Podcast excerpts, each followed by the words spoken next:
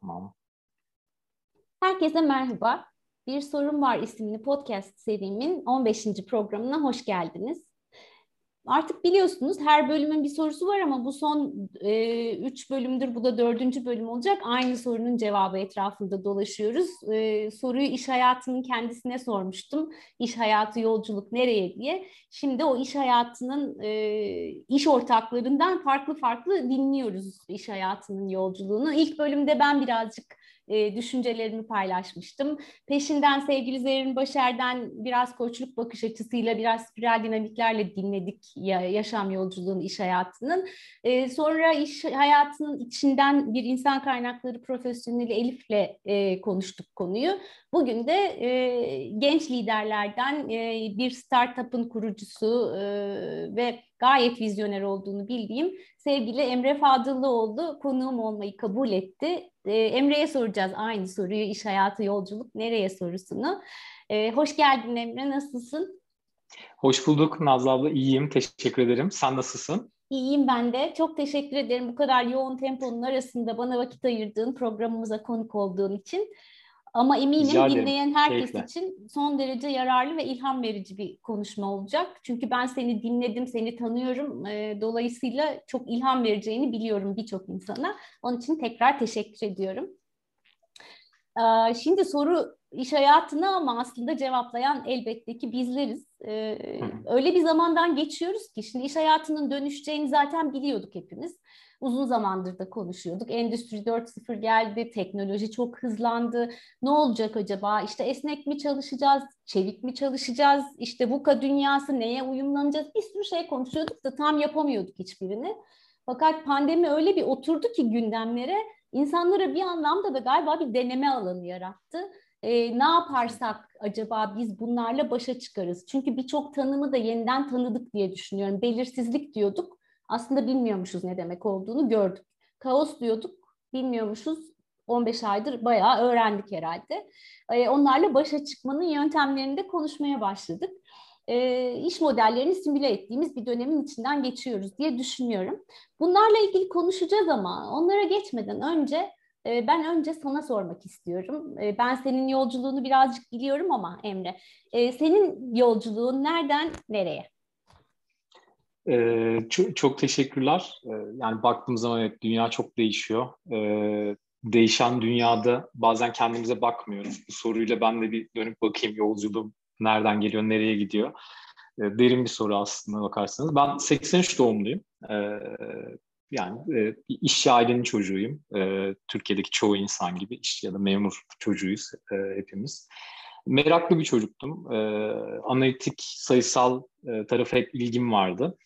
E, Ankara'da okudum tüm hayatım boyunca. Anadolu Lisesi'ndeydim. Daha sonra e, Fen Lisesi'ne geçtim. Üniversitede aslında değişik bir karar noktası oldu. E, yolculukla ilgili sorunca Nazlı abla sen bunu hiç bahsetmemiştim. Bahsedeyim madem burada. Ee, üniversitede ben aslında özellikle bilgisayar mühendisliği istiyordum. Lisede de çok ilgim vardı e, bilgisayarlara, yazılım teknolojilerine. Ee, bir şekilde istediğim üniversitede e, olmadı. E, orada bir tercih yaptım. E, bölüm yerine üniversite tercihi yaptım. ODTÜ'ye girdim, işletme okudum e, bilgisayar mühendisliği yerine. Bu e, enteresan bir karar noktasıydı hayatımda, yolculuğumda.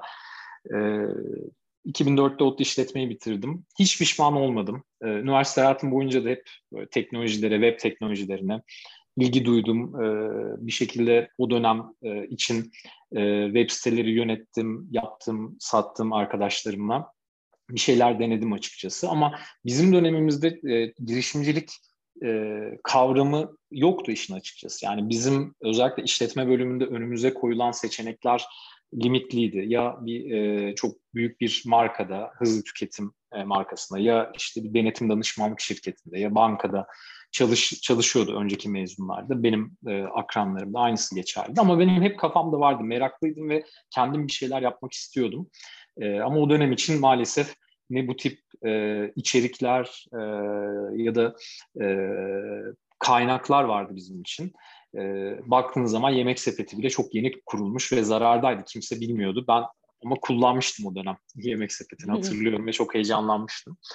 E, 2004'te bitirdiğimde tabii ki o iş, her işletme mezunu gibi e, bu tercihlerden birini yaptım ve e, PricewaterhouseCoopers'ta başladım çalışmaya. E, çok yoğun öğretici bir dönemdi. Bir buçuk yıl kaldım ama finansta devam etmeyeceğimi çok iyi biliyordum. Ee, ama çok da keyifle çalıştığımı söyle, söyleyeyim. Ee, aslında o dönem öğrendiğim finans altyapısı sonraları çok işime yaradı. Çok doğru bir tercih yapmışım ve çok farklı sektörler görme şansım oldu. Ee, işte Garanti Bankası'nın satışı projesinde çalıştım. O yaştaki bir genç için çok büyük bir fırsattı.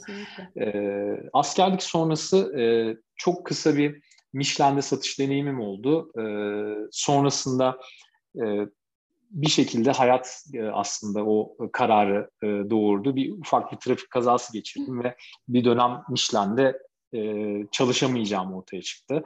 E, araç kullanamayacağım için, bölgeyi yönetemeyeceğim için ve bir karar vermem gerekiyordu yine. Ya bekleyecektim, e, daha sonra devam edecektim ya da e, bir şekilde kolumu kullanmam gerekmeyen, direkt araç kullanmam gerekmeyen bir iş bulacaktım ve gerçekten hayatımın en büyük fırsatını hala görüştüğüm e, abim, mentorum Timuçin Bey, Timuçin abiye ve, ve bir şekilde denk geldik ve Intaspace Türkiye'ye girdim. Intaspace Türk çok enteresan bir şirket. Çukurova Holding ile Mehmet Sepil'in ortak kurduğu e, ve Amerika'daki o dönem Ikonos daha sonra adı değişti GeoEye yüksek çözünürlüklü uydunun e, lisansı elinde bulunan, o dönem Haymana'da kendi yer istasyonu bulunan bir şirketti. Yani yüksek teknoloji ve katma değerli servisler üreten bir şirketti. Orada inanılmaz bir deneyim kazandım. Çünkü çok küçük bir ekip, çok niş bir iş, e, hızlı öğrenmek gerekiyor ve global bir iş yapıyorduk biz. Çok enteresan bir şekilde ben daha henüz iş hayatına tam alışmamışken e, işimin ikinci ayında işte oradaki diğer müdürüm, mentorum Hakan abiyle beraber İtalya'da ihaleye girdik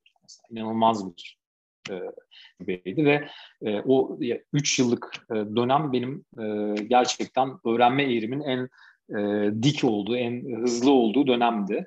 E, çok güzel işler yaptık globalde. İtalya'da, Yunanistan'da, Mısır'da, e, hatta Almanya'da, Türkiye'de de e, birçok e, iş yaptık ve teknolojiyle iç içeydik. Biraz da aslında girişimciliği önemseyen bir şirketti e, Intaspace Türk. E, startuplara bakıyorduk satın almak için. E, projeler geliştiriyorduk kendimiz. Yani bu e, inanılmaz bir fırsat. Başka büyük bir yapıda buna e, sahip olmak çok mümkün değildi. Daha sonrasında e, o uydu lisansının maalesef kaybetmesiyle Inta'nın e, o ekip dağıldı. Ben de e, iş değiştirmek zorunda kaldım ve e, Enerjisa'ya girdim. Daha doğrusu Başkent Elektriğe girdim. Enerjisa o dönem Başkent Elektriği yeni satın almıştı. E, ve o da gerçekten çok yine şanslı olduğumu düşünüyorum. E, bir şirket düşünün dev 4-5 bin kişinin çalıştığı devlette yıllardır yani kurulduğundan beri devletin sahip olduğu ve bir anda özel sektöre geçiyor ve Sabancı Holding gibi kurumsal bir yapıya geçiyor. Ee, ve orada biz o şirketi her anlamda hem IT hem kültür hem liderlik anlamında dönüştürdük. Dönüştüren ekipteydik. Ben e, yani CEO ve diğer C-level'ları saydıktan sonra e, onları dahil ederek oraya giren 8. kişiydim. E, ve e, inanılmaz bir tecrübeydi. Hem e, oradaki iş süreçlerinin dönüşümü hem e, SAP projesinin, ERP projesinin uygulanması. E, daha sonra o e, projenin bitmesiyle beraber yeni yapının yönetilmesi sürecinde bulundum. E, o dönem e, Selin, e, burada Epsamuray'da da e, ortaklarımızdan e, Selin'le beraberdik. O Oracle'a geçti. E, orada kurduğumuz SAP projesinin e, aslında rakibi olan ürünü satmak üzere ve beni önerdi Oracle'a. Oracle'a geçişimde öyle oldu. En son profesyonel işim de Oracle'daydı. Selin'le beraber e, iki yıl, iki, iki buçuk yıl çalıştık ve aslında SAP'nin dominasyonunu yıktık beraber. O da gerçekten enteresan bir tecrübeydi. Türkiye'deki ilk işe alımıydık o dikeyde Oracle'ın. E, ülke direktörüydüm ben. Selin de e, o teknik tarafından sorumlu e, e Türkiye bölgesinde ve e, gerçekten büyük bir başarıyla sonuçlandırdık ve 2013'te ben artık hazır olduğumdan emindim ve e, ilk e, şirketimiz NetVent'i kurduk. NetVent kurulduğunda başka hayaller vardı. E, şu an başka bir yerde. Gerçekten hayat e, enteresan. E, NetVent şu anda bir e, butik, dijital ve mobil pazarlama ajansı olarak hizmet veriyor. E, kurulduğundan beri birçok proje e, çıkardığı içinden. Da aslında bu projelerden biri ve biz 2016 yılında halen benim e, içinde bulunduğum Epsamuray'ı kurduk. E, Epsamuray da beşinci yılımız e, ve gerçekten keyifle, çok e, dinamik bir ekiple, e, keyifle hayallerimizi gerçekleştirmeye çalışıyoruz. Yolculuk nereye gider? Tabii ki hepimizin hayalleri var, benim de var ama gördüğüm bir şey varsa şimdiye kadar e, hayaller güzel, gelecekte gelmek istediğin noktayı düşünmek çok güzel ama daha önemlisi o yolculuktan bence keyif almak. Kesinlikle. Ben şu an dönüp baktığımda 17 yıllık tecrübemde en çok keyif aldığım işi yapıyorum. Bu da gerçekten zor bulunan bir olay. Onun da tadını çıkarmaya çalışıyorum işin açıkçası. İki kızım var, evliyim. Onlar hayatımın büyük kısmı. Çok fazla seyahat ediyordum pandemi öncesinde. Biraz azaldı ama tekrar başlıyor o tempoya eşimle, Zeynep'le, çocuklarla ayak uydurmaya çalışıyoruz. ama onlar da her zaman yanımda olduğu için şimdiye kadar güzel götürdüğümüzü düşünüyorum. Ne müthiş. Çok güzel bir yolculuk hikayesi oldu. İçinde keyif olması da ayrıca güzel bir şey e, hep onu söylüyorum. E, insanlar yaptıkları işten keyif alıp üstüne bir de para kazanınca müthiş bir şey oluyor. Öteki Kesinlikle. türlü çalışıp ceza gibi para kazanmak kısmı çok keyifli değil. Onun için e, keyif alma kısmı en önemlisi. Çünkü yolculuklar keyifli olunca güzel oluyor. Çok güzel karar noktaların olmuş aslında. Şimdi sen anlatırken dinleyince o karar noktaları da sana bence çok güzel yollar açmış. Bundan sonra da inşallah hep aynı şekilde devam etsin. İnşallah. E, ee, Epsomuray'ın adını ben ilk duyduğumda çok ilginç ve hoş gelmişti kulağıma. Hı hı. E, hatta bir anlamaya çalışmıştım. Teknolojiyi anlama konusunda geç kalıyorum birazcık. E, ilk duyduğum gün isim çok hoşuma gitmişti. Sonraki isimleriniz de çok hoşuma gitti bu arada. Sonra onlara gelince de söylerim. E, peki birazcık da şirketi tanısak iş hayatının yolculuğuna bakmadan hı hı. önce e, bize birazcık sizin şirketten söz eder misin? Sizin varlık amacınızı merak ediyorum. Şimdi bu benim çok Hı-hı. takıntılı bir konum. E, şirketlerle çalışırken de onlara hep soruyorum diyorum ki sizin varlık amacınız ne? Çünkü vizyonu, hayali varlık amacının belirlemesi lazım gibi geliyor. Varlık amacının bendeki karşılığı da bu şirket burada niye var? Ne Hı-hı. ne sunacak e, topluma, dünyaya, insana, işte nereye ise bulunduğu alan. Sonrasında hayaller çok kolay çıkıyor gibi geliyor. Onun için merak ediyorum varlık amacınız, çalışanlarınız nasıl bir şirketsiniz siz? Tabii ki e, bence sorunun zaten soruluş şeklinden e, benim çok hani takdir ettim. Genelde hani bu e, bu soru farklı şekilde sorulduğunda sadece işte teknolojilerden yaptıklarımızdan bahsediyoruz ama varlık amacı çok yine derin bir soru. E, biz e, mobil e, uygulamaları doğru kullanıcılarla birleştirmeye çalışıyoruz. E, ve o doğru e, kullanıcıların mobil uygulamada daha çok vakit harcamasını ve güzel bir deneyime sahip olmasını hedefliyoruz. Ee, en temel içine aslında teknolojik terimler katmadan böyle ifade edebilirim. Ee, neden çok önemli? Hayat mobile kayıyor. Biz pandemiyle beraber belki e, yeni jenerasyon çok daha önce fark etti Z e, jenerasyonu ama biz pandemiyle beraber daha çok anladık. E, hayatımızın büyük kısmı e, telefonlar, mobil uygulamalar haline geldi e, ve burada da inanılmaz aslında kullanıcılarla buluşturmakta zorluklar var. Yani biz bunu fark ettiğimizde 2014-2015'te e, çünkü birçok veri var burada da. Baktığınız zaman herhangi bir telefonda maksimum çok aktif kullanılan uygulama sayısı 12-13 ama toplam 5 milyondan fazla uygulama var. E, ve bu uygulamayı geliştiren insanlar, buna emek veren mühendisler, tasarımcılar, ürün e, yöneticileri bunu insanlarla buluşturmak istiyor ve burada ciddi zorluklar var. Bizim ilk aslında çıkış noktamız oydu. Burada e, 2014-2015'te çok büyük markalarla çalıştık Nazlı abla. Biz hem Türkiye hem globalde işte globalde Johnson Johnson, Türkiye'de e, Hopi, Migros, Nike gibi devlerle çalıştık. O dönem danışmanlık veriyorduk ama danışmanlık verdiğiniz zaman bu e, katma değer, ulaştırabileceğiniz müşteri sayısı, e, bundan faydalanacak insan sayısı e, çok az oluyor. Ama bunu ürünleştirdiğiniz zaman aslında bizim de yapmaya çalıştığımız şey bu. Eşit şartlar sunuyorsunuz. Yani gerçekten o uygulama kullanıcılarla buluşmaya buluşmayı hak ediyorsa bir şekilde o başarıya ulaşıyor. Ve biz bunu görüyoruz. Hatta çok enteresan bir tane takvim uygulaması IRL diye Amerika'da. Bizim ilk müşterilerimizden. Bizle başladığında bin tane bile kullanıcısı yoktu. geçen hafta çok büyük bir yatırım aldı. Yanılmıyorsam unicorn oldu. bu iki, iki buçuk yıllık bir maceradan bahsediyoruz. Yani biz demek ki doğru uygulamayı, doğru kullanıcılarla buluşturduğumuzda o uygulama başarıya ulaşıyor. O uygulamayı yaratan araştırma geliştirmeciler, teknolojiyi geliştirenler, ona emek veren e, ekip başarıya ulaşıyor. Bu en büyük mutluluk gerçekten. Biz de gurur duyuyoruz e, bunu başardığımızda. E, Epsamuray'ın varoluş amacının temeli aslında bu. Affedersiniz. Diğer diğer yandan da biraz belki e, bizim ilk başta kişisel olarak koyduğumuz, daha sonra da ekibin sahiplendiği bir hedef, varoluş amacı olmasa da bence o hedef varoluş amacını tamamlıyor. Büyük bir global başarı hikayesi yaratmak istiyoruz. Bizim gerçekten ülkemizde buna ihtiyacımız var. Ee, yani bugün gurur duyduğumuz birçok e, işte Peak Games, Getir e, gibi girişimlerin artması lazım. E, onlarca, yüzlerce olması lazım. Yani bir, bir kalemde sayamıyor olmamız lazım. E, biz de bu, bu e, başarılı şirketler arasında adımızı yazdırmak istiyoruz ve buradan e, Türk gençlerinin, e, ülkedeki gençlerin yarattığı, emek verdiği işlerin, teknolojilerin de başarıya ulaşacağını göstermek istiyoruz.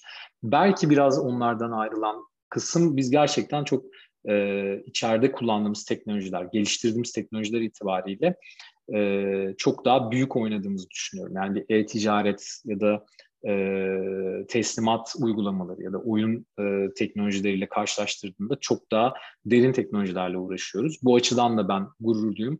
E, ama yapmamız gereken tabii şu, şu bu, bugünkü hacmimizi belki yüzlerce katına çıkarmak. Bu da bence varoluş amacımızı tamamlayan şeylerden, hedeflerden biri. Çok güçlü iki tane amaç. Bir tanesi bir deneyim oluşturmak. Yani teknoloji şirketisiniz aslında ama deneyim oluşturmaya götürdün amacı. Ee, diğeri de çok güzel aslında gençlere örnek olmak. Yani biz bunu Türkiye'de yapabiliyoruz. Ee, çok çok güzel. Bunların peşinden gitmeniz çok kıymetli. Senin gözünden de o parıltı geliyor zaten anlatırken. Çok e, heyecanla anlatıyorsun Emre. Peki e, çalışan profiliniz nasıl? Genç misiniz? Genç bir ekibimiz var. Ee, yani ben 2000 yaşlılarındanım e, baktığınız zaman e, ve çok fazla değiliz işte açıkçası. Çok genç bir ekibimiz var. E, genç ekibimiz sorumluluk almayı seviyor. Zaten e, başından beri e, baktığınız zaman. Yani burada aslında tecrübeyle o dinamizm birleştirmek önemli ama çok e, özellikle startuplarda e, başarıya, e, bir şeyler üretmeye aç ve meraklı profillere ihtiyaç var. Ekip arkadaşlarına ihtiyaç var. Dolayısıyla doğal olarak aslında genç bir ekip oluşuyor çoğu startupta. Ee, çok genç bir ekibimiz var. Ee, yaş ortalamamız 30'un altında hani 25-26 olması lazım yanılmıyorsam. Süper. Z kuşağını ee, yakalıyorsunuz neredeyse. Evet, evet, evet. Yani e, şu an 65 kişiyiz. Hani çok küçük bir ekipte değiliz baktığınız zaman. E, ama tabii ki tecrübeli arkadaşları da aramıza katıyoruz. E, mutlaka onlar da vardır ekipte. E, ama dinamizm çok e, önemli. E, ekip e, nasıl bir ekip derseniz gerçekten bizim kurmaya çalıştığımız yapıda herkesin aynen benim anlattığım gibi, benim hissettiğim gibi keyifle çalışmasını istiyoruz. Yani e, güne başladığı zaman insanlar zaten birçok farklı şeyle uğraşıyoruz. E, hem ülke hem dünya dinamiklerinden dolayı kolay bir ya- yaşamımız yok. Umarım gelecekte bu değişir. E, bir de iş yerinde istemeyerek ya da e, keyif almayarak ya da istemediği insanlarla e, çalışmak zorunda kalır, kalırsa insanlar e, bu çok can sıkıcı oluyor ve e, bizim ulaşmak istediğimiz hedeflere böyle bir psikolojiyle, böyle bir çalışma kültürüyle ulaşamazsınız. Dolayısıyla bizim temelde koyduğumuz nokta e, biz, biz hırslı bir ekibiz ama dışarıya karşı hırslıyız. Yani içeride e, birbirimizle sonuna kadar tartışırız gelişim için. Ancak e, herkesin, e, ekibin hırsı dışarıdaki rakiplere karşıdır. Diğer yandan keyifle çalışırız. Herkes herkesin fikri çok değerlidir. Ee, burada bizim tamamen bir açık kapı politikamız var açıkçası. Yani e, içeride bir hiyerarşi tabii ki roller var ama o rollerden bağımsız herkes e, herkesle fikirlerini paylaşabilir, e, gelişim önerileri e, ortaya koyabilir e, ve e, çıktı yaratabilir. Yani bu alanı sağlamaya çalışıyoruz. Yani ben şu anda mesela işe alım süreçlerinde mutlaka bizim bizde full time çalışıyorsa bir arkadaşımız mutlaka benimle görüşmüştür.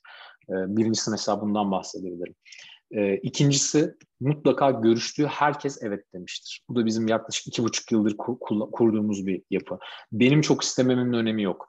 Eğer o işe alım sürecinde görüşen işte insan kaynakları tarafında e, uzman, junior arkadaşımız hayır diyorsa, uygun görmüyorsa bizim için o E, hayırdır net bir şekilde.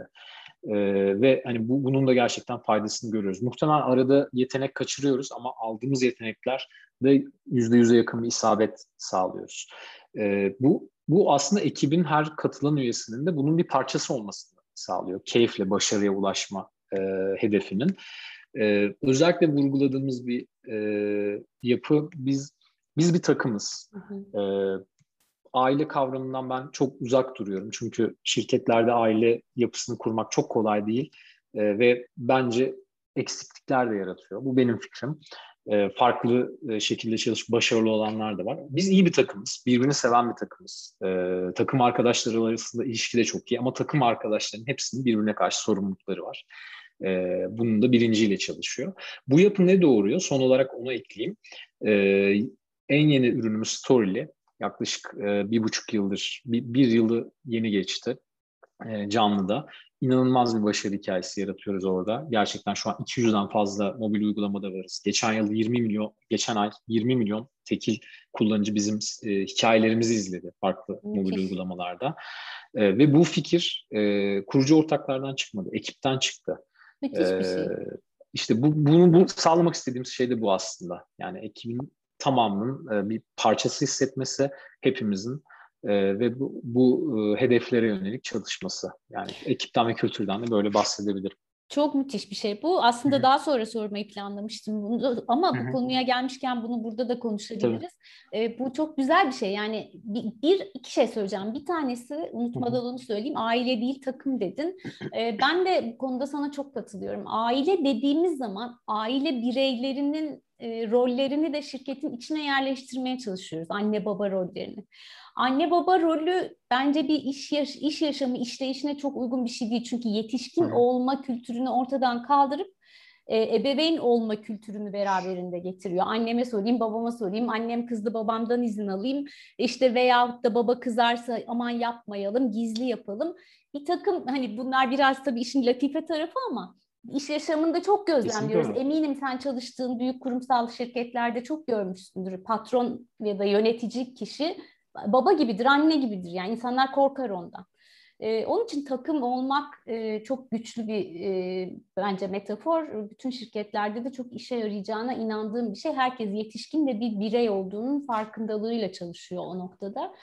E, Storyly ile ilgili önce tırnak içinde Storyly'nin adını da çok seviyorum. İlk gördüğümde çok sevmiştim. E, çok da güzel Süper. bir uygulama. E, ekipten bir şeyin çıkması bence çok kıymetli. Şimdi bu motivasyon çok Hı-hı. konuşuluyor iş yaşamında. Sen de duyuyorsun. İşte çalışanlarımızı motive edelim, nasıl edelim, edemiyoruz. Maaş mı verelim, prim mi verelim? Hiçbiri de işe yaramıyor. Ama işte gerçek motivasyon buradan çıkıyor sanıyorum bir motivasyon teorisi çalışan Daniel Pink var. Belki duymuşsundur ismini. Hı. Daniel Pink'in motivasyonla ilgili söylediği üç şey aslında burada gerçekleşmiş oluyor bu söylediğinde. Bir tanesi çalışanlarınızı işinizin işinin ustası yapın ve onları yeterli hissettirin yaptıkları işte diyor. İkincisi özgür bırakın, otonom olsunlar yaptıkları işte diyor. Hı hı. Üçüncüsü de yaptıkları işle ana iş arasındaki bağı iyi kursunlar. Yani kendi varlık amaçlarını iyi bilsinler. O üçü varsa onlar artık içten yanmalı motor misali o iç motivasyonları tükenmeden keyifle çalışırlar diyor. Bence işte bu uygulamalar çalışanların motivasyonunu harekete geçiriyor. İnsanlar sürekli bir prim de verdik olmadı diyorlar ama öyle olmayacağını anlamaları lazım galiba senin bu söylediklerinden de. Kesinlikle. Peki şey birazcık bu pandeminin dönemine doğru yani aslında hala pandemideyiz ama niyeyse alıştığımız için sanki geçiyormuş gibi geliyor. Geriye dönüp baktığım zaman sizin çok hızlı aksiyon aldığınızı biliyorum. Hemen çalışanlarınızı eve yolladınız ve insanların önce sağlığı deyip sonra da bu düzeni sürdürmeyi de başardınız şimdiye kadar. Hı hı. Ne Hı-hı. oldu o dönemde? Neler fark ettiniz? O kararı, o yani çeviklik diyoruz işte agile yönetim Hı-hı. diyoruz. Aslında tam da böyle bir şey o. Ne oldu da siz o geçişi yaptınız? Nasıl oldu? Ya bu aslında e, bir, birkaç tane yönü var. Birincisi Epsamuray global bir şirket. Yani biz hepimiz öyle hissediyoruz. Ankara'da da çalışsak, New York'ta da olsak, İstanbul'da da olsak. E, ben o dönem tam San Francisco'dan dönmüştüm ve oradaki e, biraz daha erken aslında orada süreç başlamıştı. Yani fark etmeleri, önlem almaları. oradaki önlemleri ciddiyeti fark edince durumun çok ciddi olduğunu ve kısa sürmeyeceğini hemen zaten fark etmiştik ve dolayısıyla e, biz e, burada lider içerideki liderlerimizle hızlıca bir değerlendirme yaptık ve aslında ilk e, çok haklısın Nazlı abla ilk şirketlerden biriyiz evde çalışmaya geçen. Mart başıydı. Yani Türkiye'de de henüz vaka bile yeni yeni açıklanmaya baş, Aynen. Daha belki bir vaka açıkladıkları zamanlarda. Bir, evet, evet, kesinlikle kesinlikle direkt direkt evlere döndük. Ee, tabii ki bir startup olmanın, çevik olmanın etkisi var. İkinci tarafı da yani bir globalden beslenmenin bu kararı hızlandırmada etkisi var. İkinci tarafı da bizim ekibimiz en büyük asetimiz.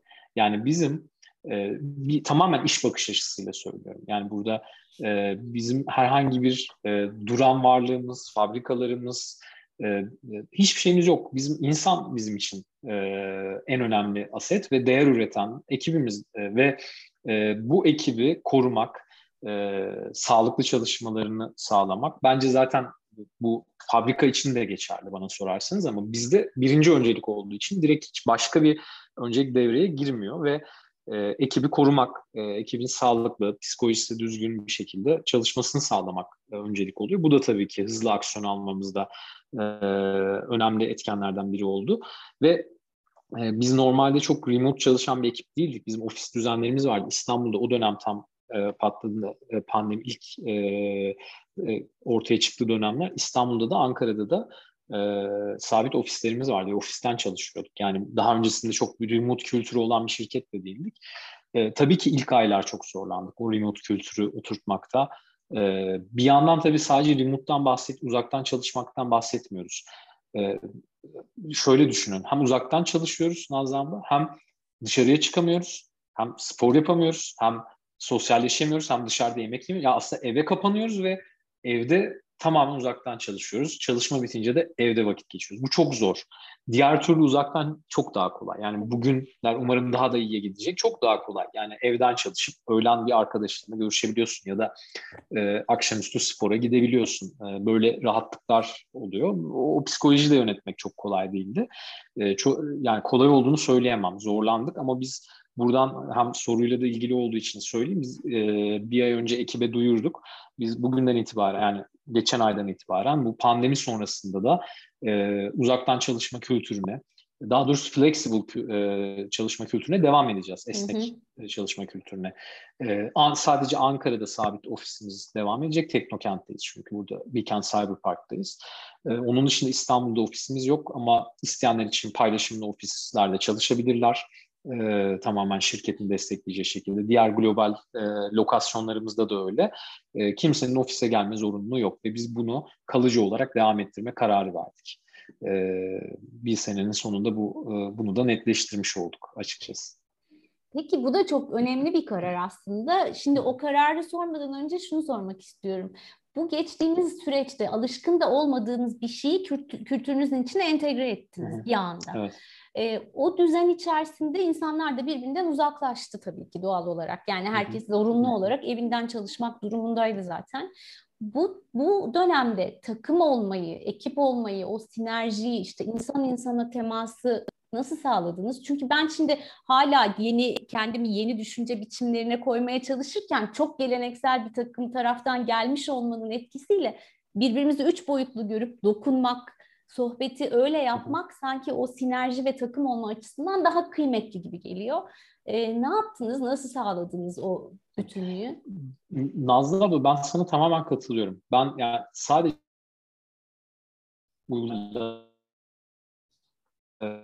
şeylerin başarılamayacağını düşünüyorum. Yani, e, orada çok zor. Yani yüzde yüz uzaktan bir uygulamayla e, ekibe dahil etmeniz, kültürün parçası olması, yani birebir insan dokunuşu ve iletişimi çok farklı. Bu şekilde e, uzaktan da çok farklı. Dolayısıyla ben yüzde yüz e, uzaktan modeline çalışma olarak inanıyorum ama şirketlerin başka şekilde o ekibin kaynaşmasını, o kültürü sahiplenmesi için başka aksiyonlar alması gerektiğini de düşünüyorum.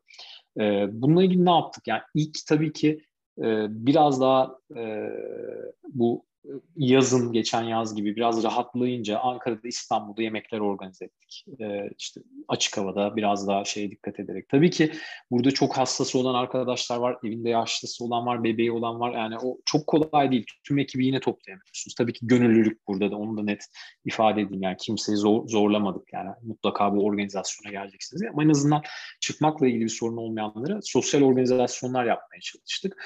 Online organizasyonlar düzenledik. Çok yapay olmayan şekilde. Yani bizim zaten haftada dojo saatlerimiz var. Bazen eğlenmek için yarışmalarımız var. Sabah kahveleri var. Ekiplerin ayrı ayrı var. Tamamen açık.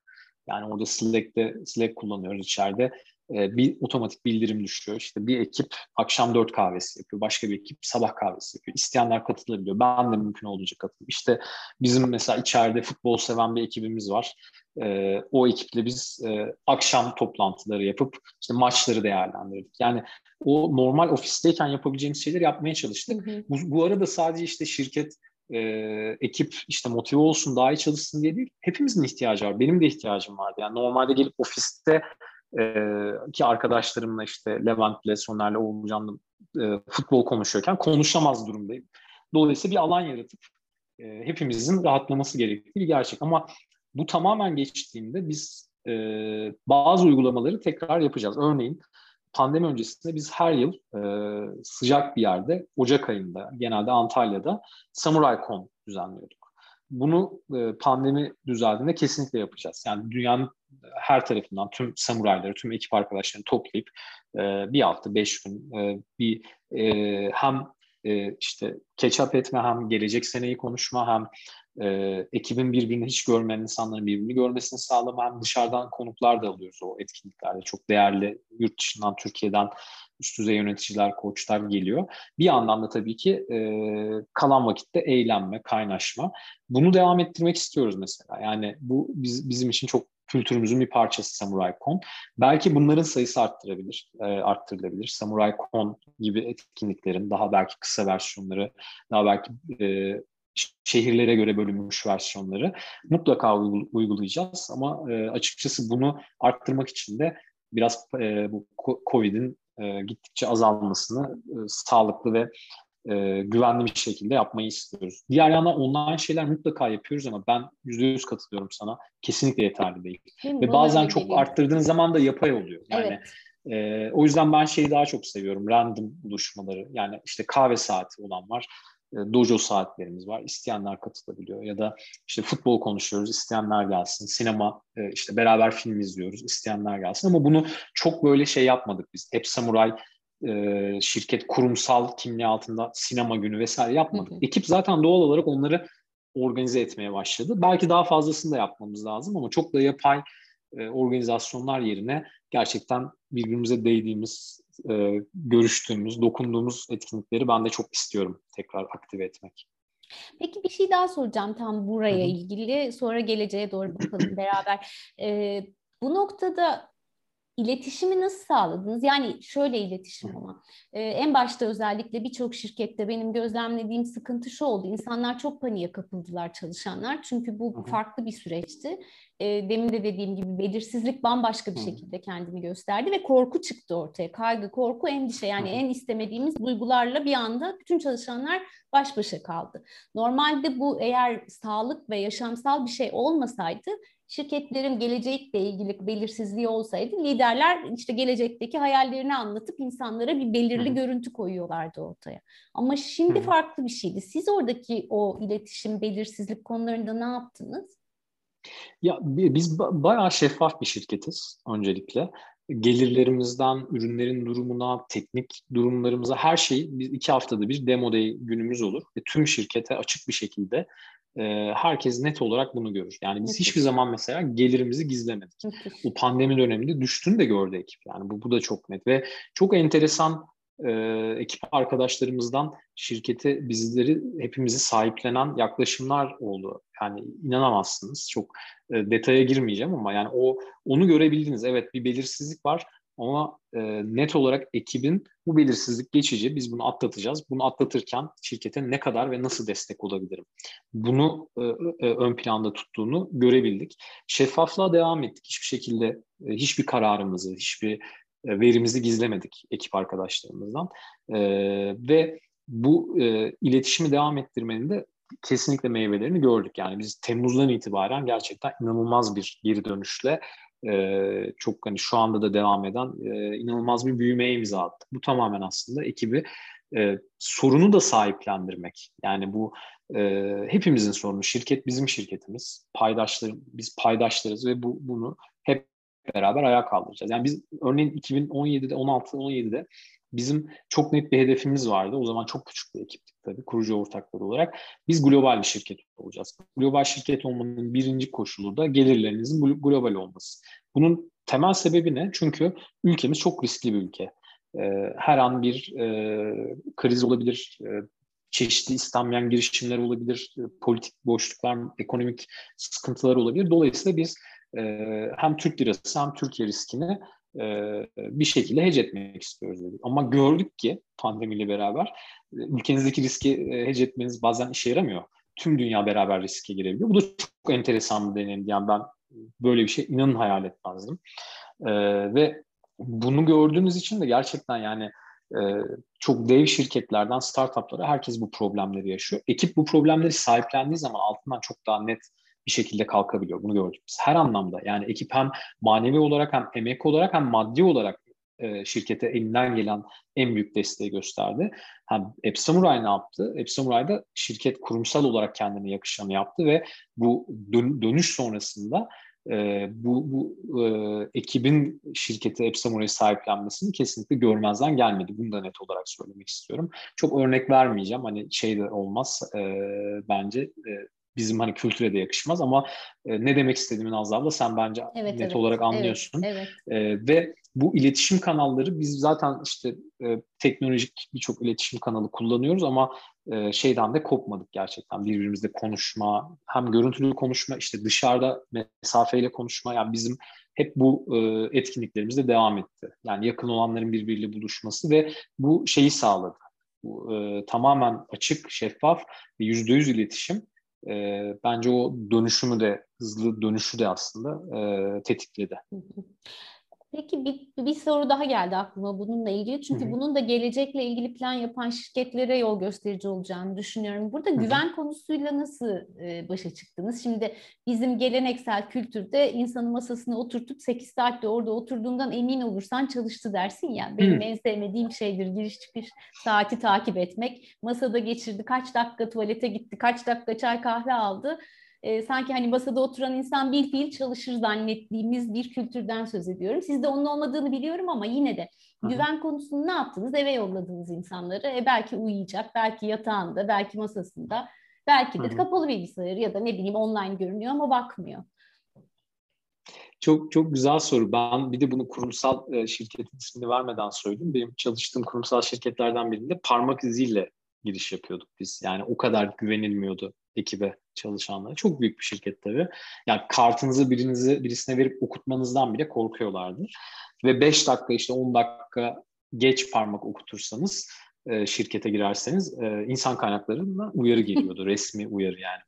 Ben böyle bir işte ya da 8.30-9.30 arası kafeteryayı kapatıyordu bir çalıştığım şirkette. Çok çok ee, denk Kahvaltıyı şirkette işte. işte şirkette yap, yapılmaması için. Şimdi bence orada şeyle başlıyor olay. İşe alımla başlıyor. Yani zaten ekibe dahil ettiğiniz kişiye, kişiyle ilgili, e, takım arkadaşınızla ilgili böyle soru işaretleriniz varsa ofisteyseniz de bence doğru bir birliktelik olmamış o. E, yani gerçekten Nazlı abla bir an bile öyle bir tereddütüm ya da kafamda soru işareti olmadı. Hiç remote çalışmamamıza rağmen. Yani insanları yani hiç bu şeye gelmedi yani gündeme gelmedi. Şimdi remote'a geçiyoruz. Ee, bir sorun, potansiyel risk sorun analizi yaptık tabii ki. Ne olabilir? İşte internet bağlantısı problemi olabilir. Konfor olabilir. Yani neden çalışma ortamı yoktur? Evde tabii. bebek vardır, odası tabii. yoktur. E, ya da arkadaşlarıyla kalıyordur. E, çok sağlıklı çalışma ortamı yoktur gibi bir sürü risk ve sorun çıkardık e, emin ol listemizde şey yoktu. Biz insanları eve yolluyoruz. Acaba gerçekten çalışacaklar mı? Çünkü o zaman doğru insanlar ekibinizde değildir. Başka bir problem vardır. Hiç olmadı. Bununla ilgili hiçbir önlem de düşünmedik. Ne, ne olabilir? Şu, mesela ekiplerin çalışma kültürlerine ya da iş ihtiyaçlarına yönelik aksiyonları olmadı mı? Oldu mutlaka. Nedir? Mesela müşteriye çok dokunan bir ekip e, biliyorum ki ben sabah 9'da hep beraber kahveyle başlıyorlar. Bu aslında ekibi hem toparlamak, bak müşteriler de başlıyor, hepimizin hazır olması lazım demektir. Yani bunda bir problem yok. Yani başka bir ekip hiç yani haftada bir toplanıyor belki. Çünkü ihtiyaç yok. E, teknik bir ta- iş yapıyorlar. Gün içinde de gece de halledebilir. Yani bir problem yok. Hiç öyle bir e, şey olmadı. Hala biz tabii 9-6 e, hazır olmak istiyoruz. Çünkü ekibin çoğu saatte çalıştığı için e, bir şeyler konuşuluyor. E, ama esnek saat yapanlar da vardır mutlaka ekipte. Ben bilmiyorum ama. Hiç de problem değil. Bil, yani bilmeme de gerek yok. Kendi programını ona göre uydurursa. Diğer yandan bir de bunu kontrol et, ediyorsanız demek ki işle ilgili ihtiyaç ve beklentilerinizi ölçemiyorsunuz demektir. Yani ben bir, birisinin e, bilgisayar başındayken Netflix izlediğinden şüpheleniyorsam bu demektir ki zaten e, işle ilgili e, çıktılarını ölçemiyorum, beklentilerimi e, ölçemiyorum, başka yerlere bakıyorum. Bu daha büyük bir problem. Yani e, biz ikinci kısmı bence iyi yaptığımız için ilk kısımla ilgili soru işaretlerimiz yok. Yani e, inan yok. Hiç de olmadı. E, bu güven ortamı olmadığı zaman zaten beraber çalışmamak gerekiyor. Bu da çok çok çok net yani. Müthiş. Bu, bu, bu mesaj keşke birçok şirkete gitse çok güzel olur. Çünkü e, güvensizlik üzerinin üstüne kurgulanan hiçbir sistem iyi çalışmıyor aslında ve birçok şirket bütün sistemlerini güvensizlik üstüne kurguluyor. Performans takip sistemini, işte normal çalışma düzeni takip sistemini, her şeyini güvensizlik üstüne kurguluyor. O zaman da patlıyor. Çalışanlar sahiplenmiyor, sorumluluk almıyor. En küçük aralıktan kaytarmaya çalışıyor. Ee, o, orada çok ciddi hata var. Bir de bir de bu tip aksiyonlar en çok aslında bu tip e, suistimalleri yapmayan insanları mutsuz eder. Ben onu gördüm. Ne yazık ki evet. Yani e, yani hedef kitleye ulaşamazsınız yani evet, hedef kitleyi evet. yönetemezsiniz onu. Evet. O başka bir yolunu bulur e, dediğiniz gibi. Yani açar bilgisayarı başka telefonla uğraşır. Yani e, bu bizim hatta çok enteresan kaygılı e, ka, kaygımız kesinlikle bu değildi. Tam tersiydi. E, acaba ve biliyorum ben birçok ekip arkadaşım e, yani çok fazla çalışıyorlar. Yani aksine e, özel hayatlarını ihmal ediyorlar. Evde oldukları için yolda vakit kaybetmiyorlar, şey yapmıyorlar. Yani sağ olsunlar gerçekten bence ba- başarıya da çok büyük katkısı oluyor ama bir yandan bizim maraton koştuğumuz için onların e, hem mental hem fiziksel sağlıklarını da e, korumamız gerekiyor hepimizin ben de dahil. Yani aksine bizim kaygımız acaba çok mu fazla yükleniyorlar arkadaşlar kendilerine yani tam tersi bir kaygıydı. Bunun için de doğru bir ekip kurmanız ve güvenmeniz onların da size güvenmesi gerekiyor. O da samimiyetten geçiyor. Biz geçen seneki o süreçte de hiçbir e, kararımızda yalan söylemedik. Hiçbirinde samimiyetsizlik yapmadık. Hiçbir lider. Bu çok önemli. Yani ben e, niye hani belki çok e, agresif geliyor yalan söylemedik zaten söylememek gerekiyor. Evet ama ben bu bahsettiğim ve daha önce tecrübem olan çok büyük dev milyar dolarlık şirketlerde çoğu yöneticimin bana defalarca yalan söylediğine şahit oldum. Maalesef çok bu güveni en çok zedeleyen şey. E, bu bu bence başarının anahtarı. Bu süreci atlatmanın anahtarı. Ben buna inanıyorum. Kesinlikle katılıyorum sana. herkesin senden duymuş olması da bence çok güzel. İçinden geçen birinin bunları dile getiriyor olması son derece kıymetli. Peki sen birçok şirketi de dışarıdan da gözlemliyorsun. Müşterileriniz var. Senin çalışma kültüründen geldiğin yerler var. Yurt dışında gözlemliyorsun. Sence bugünden sonra yani pandemi sonrası iş hayatı bence kesinlikle eskisi gibi olmayacak. Orası garanti. Hala eskiyi korumaya çalışan şirketler var gözlemlediğim kadarıyla ama olmayacak. Yani e, değişecek. Sen nasıl bir değişim öngörüyorsun? Sence ne olacak? Ben, bence çok enteresan. Bu Burada biraz Amerika örneğini vereceğim. Ee, Amerika'da şöyle bir e, inanış vardı. Vadi yani Silikon Vadisi civarında olmazsınız. İşte Amerika startup ek- ekosistemi içinde olamazsınız. E, Amerikalı VC'lerden yatırım alamazsınız. E, ve bu, bu bir, bir gerekliliktir yani. Net bir şekilde orada olmanız gerekir. Şu an insanlar San Francisco'dan, Palo Alto'dan, Berkeley'den taşınıyorlar. Benim birçok arkadaşım taşındı. Neden?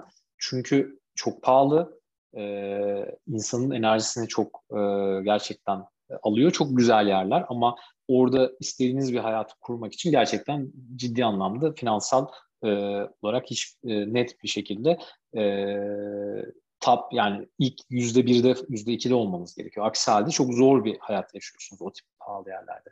E, ve hele ki aileniz vesaire varsa. Ne oluyor bu? Tabii ne, neye yarıyor? Bu bahsettiğimiz belki emlak balonları metropollerde e, gittikçe sönecek. E, ve daha ma- mantıklı, makul yerlere gelecek. Hatta çok e, bir, yine ünlü birinin e, bir şeyi vardı, bir araştırmacının teorisi vardı. Yani insanların bir yerlerde oturup bir yerlerde çalışmaya, günde 2-3 saat gitmeye harcaması kadar mantıksız bir şey yok. Kesinlikle. İstanbul'u hayal edin Aynen. ya da New York'u evet. hayal edin ya da evet. işte San Francisco'yu hayal edin. Bunlar dönüşüyor, dünyada da dönüşüyor ve çok enteresan yerlere gidiyor. Yani şu anda e, birçok benim Amerika'daki arkadaşım işte e, o büyük metropollerden daha bahçeli ve rahat e, yaşayabilecekleri e, Austin, işte keza Miami, orası da gerçi biraz hype ve balon haline geliyor ama farklı yerlere taşınıyorlar. Çünkü hayat kalitesi çok daha önemli hale geliyor. Bunu yakalayamayan şirketler iyi yetenekleri ellerinde tutamazlar. Bu çok net. Yani benim ekibimdeki bir arkadaşım Bodrum'dan çalışmasının hiçbir mahsuru yok ya da e, Londra'dan çalışmasının hiçbir mahsuru yok. E, bu, bu, bu mantaliteyi oturtamadığınız zaman e, bence gelece geleceğe yönelik büyük riskler e, de karşı, karşı, karşılaşacaksınızdır.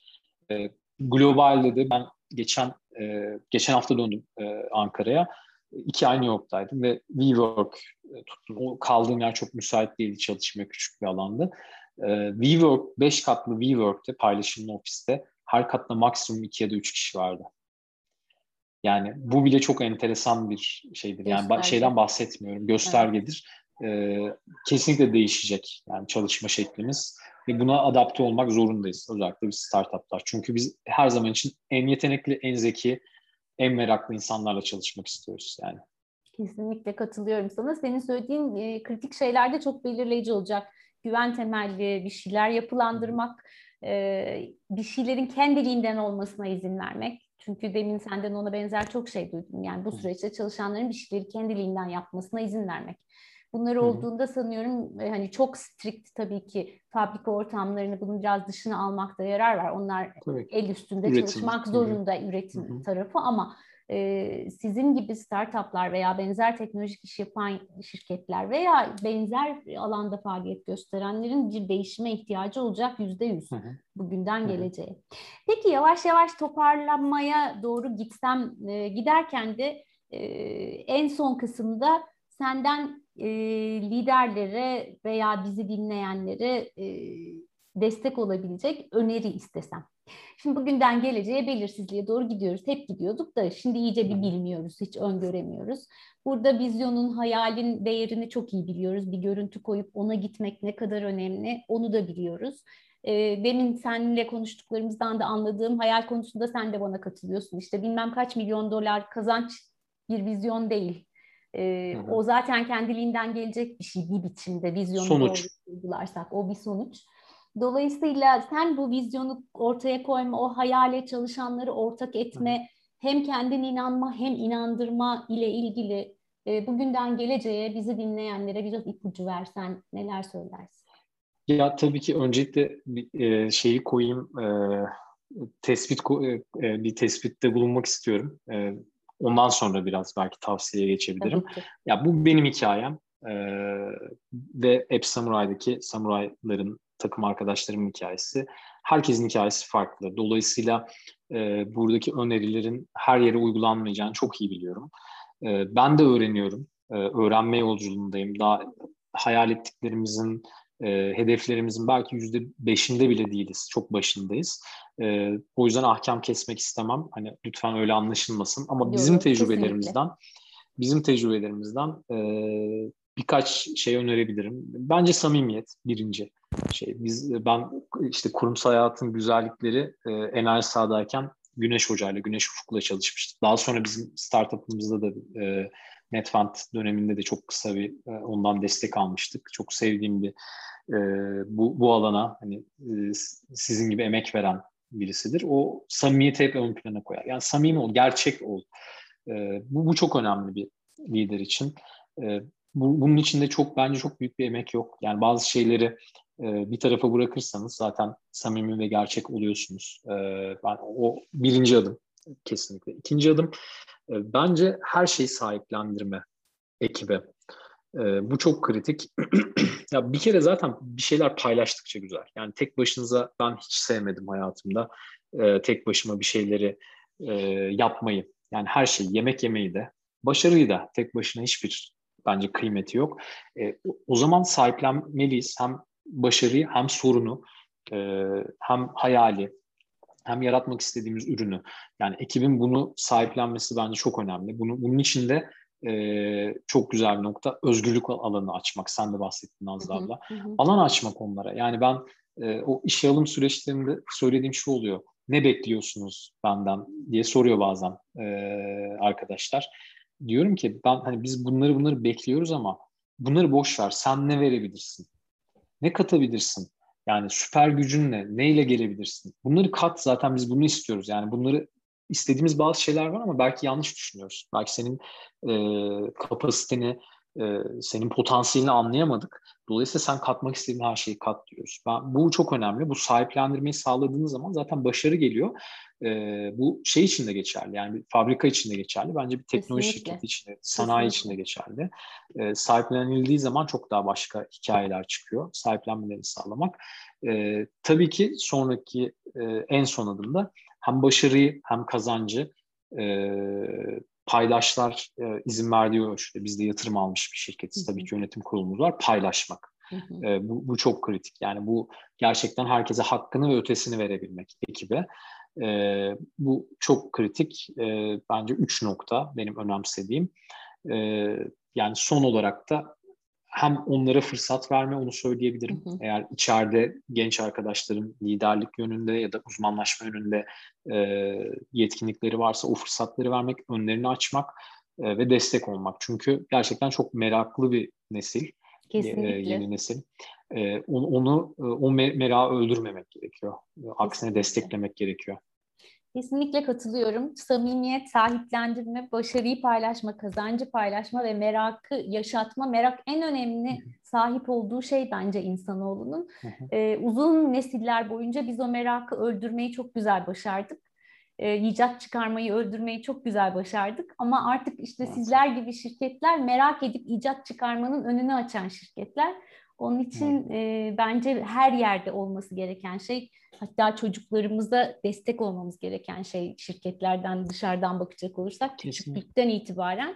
E, çok güzel mesajlardı. Emre çok teşekkür ediyorum sana. Gerçekten çok bence zihin açıcı ve çok ilham verici e, bir konuşma oldu. Ee, yine inşallah bir gün beraber yine buluşuruz. Ben birazcık daha didikler sorarım sana sizin şirketlerinizi. Çok heyecanlandırıyor beni yeni nesil şirketler çünkü. Ee, son olarak söylemek istediğin bir şey var mı?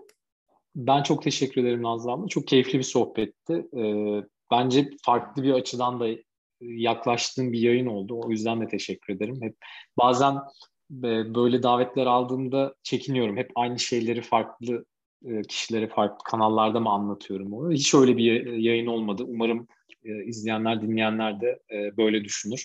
Çok daha derine, detaya, biraz daha işin kalbine indiğimiz bir yayın oldu. Ben teşekkür ediyorum ağırladığın için beni. Keyifle tabii tekrar da yapmak isterim. Çok teşekkür ederim. Evet programımızın sonuna geldik. Bizi dinlediğiniz için teşekkür ediyorum ben yine. Bir sonraki hafta bakalım hangi konuyla beraber olacağız. Ee, tekrar buluşuncaya kadar sağlıklı ve mutlu kalın. Görüşmek üzere.